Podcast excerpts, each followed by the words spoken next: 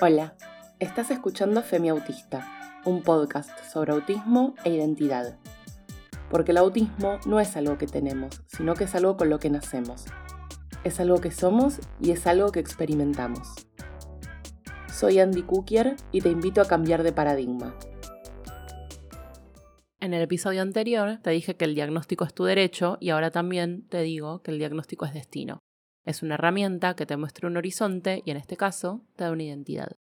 Esto no significa que todo se solucione mágicamente con el papelito, ¿eh? pero bueno, seguramente sientas alivio, aunque también mucha incertidumbre. Yo no tenía miedo, pero sí tuve sentimientos encontrados. Primero me enojé conmigo misma por no cambiar de terapia antes, por no darme cuenta a tiempo, por no darme cuenta a tiempo, y también me dio mucha culpa pensar que si hubiera tenido el diagnóstico antes, podría haber tenido una vida mejor. Por eso, la confirmación del autodiagnóstico muchas veces es un golpe emocional y es importante hacer el duelo postdiagnóstico. En su momento sentí mucha responsabilidad y la sensación de que quería hacer algo importante con esto. Por eso abrí el Instagram de Femi Autist, después el Discord para conocernos y reunirnos y ahora este podcast. Necesitaba sentir que los 37 años que no supe que era autista no fueron en vano. También siento que todas mis particularidades de torpeza, tener ciertas reacciones y cosas muy específicas que pensé que eran mías, al final son rasgos autistas. Entonces sí, lo primero que pensé fue, bueno, ¿cómo soy entonces además de autista? Entonces en todo este año pasé por muchos momentos. Leyendo sobre este tema, solo encontré notas sobre cómo llevan el duelo madres, padres y familiares de personas autistas. Otra vez nos corren de nuestra propia historia, no existimos. No digo que no sea importante que una mamá, un papá, una persona que cuida, una abuela, un hermano, un primo, un tío, no se sienta confundido con esta nueva situación o que no pueda angustiarse porque tal vez cosas que pensó sobre esa crianza, sobre ese vínculo, tal vez no se puedan dar de la manera que había imaginado. Pero no es nuestra responsabilidad como personas autistas y bajo ningún punto de vista toda la información que hay sobre duelo puede referirse a las pobres madres los pobres padres y los pobres familiares o el entorno de la persona autista, porque si no, ¿en qué lugar nos deja eso a nosotros?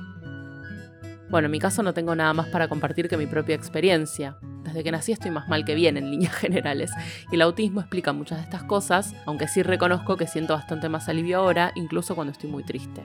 El duelo es una reacción normal ante un proceso de adaptación emocional, ya sea por la muerte de alguien que queremos, una separación de pareja o de una amistad, la pérdida de un empleo o en este caso, la confirmación de un diagnóstico. Durante el periodo de duelo, la persona suele aislarse del exterior y dedica su energía a elaborar y aceptar la pérdida que enfrenta.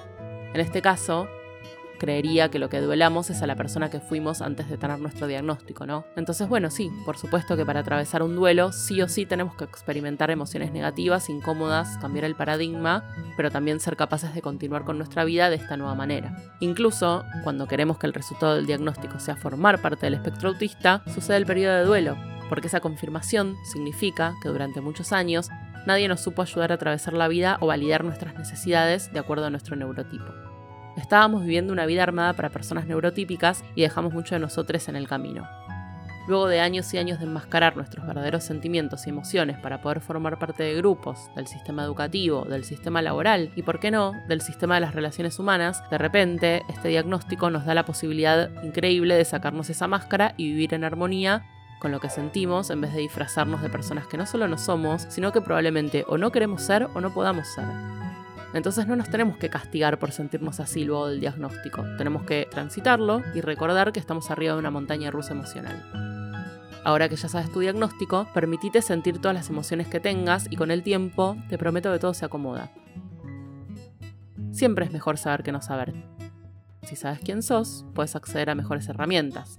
No dudes en buscar grupos de personas autistas adultas en tu región vía redes sociales.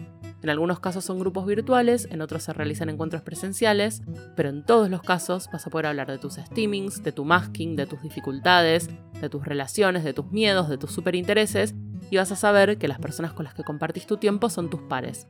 No se van a burlar, no te van a juzgar, no te van a intentar cambiar, y cuando sientas que no aguantas más, vas a poder hablar sin restricciones de todo lo que te pasa, e incluso también sin restricciones de todos los temas que te apasionan.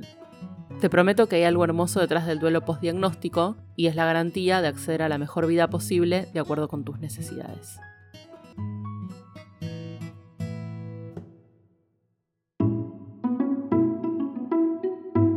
Gracias por escuchar Femiautista.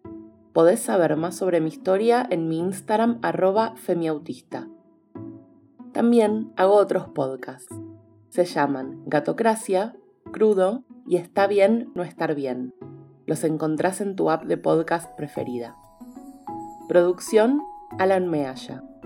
La idea, guion y edición es mía. Si te gustó este podcast, podés compartirlo y darle 5 estrellas. Para que te avise cuando salen los nuevos episodios, también podés seguirlo. Nos escuchamos en el próximo episodio.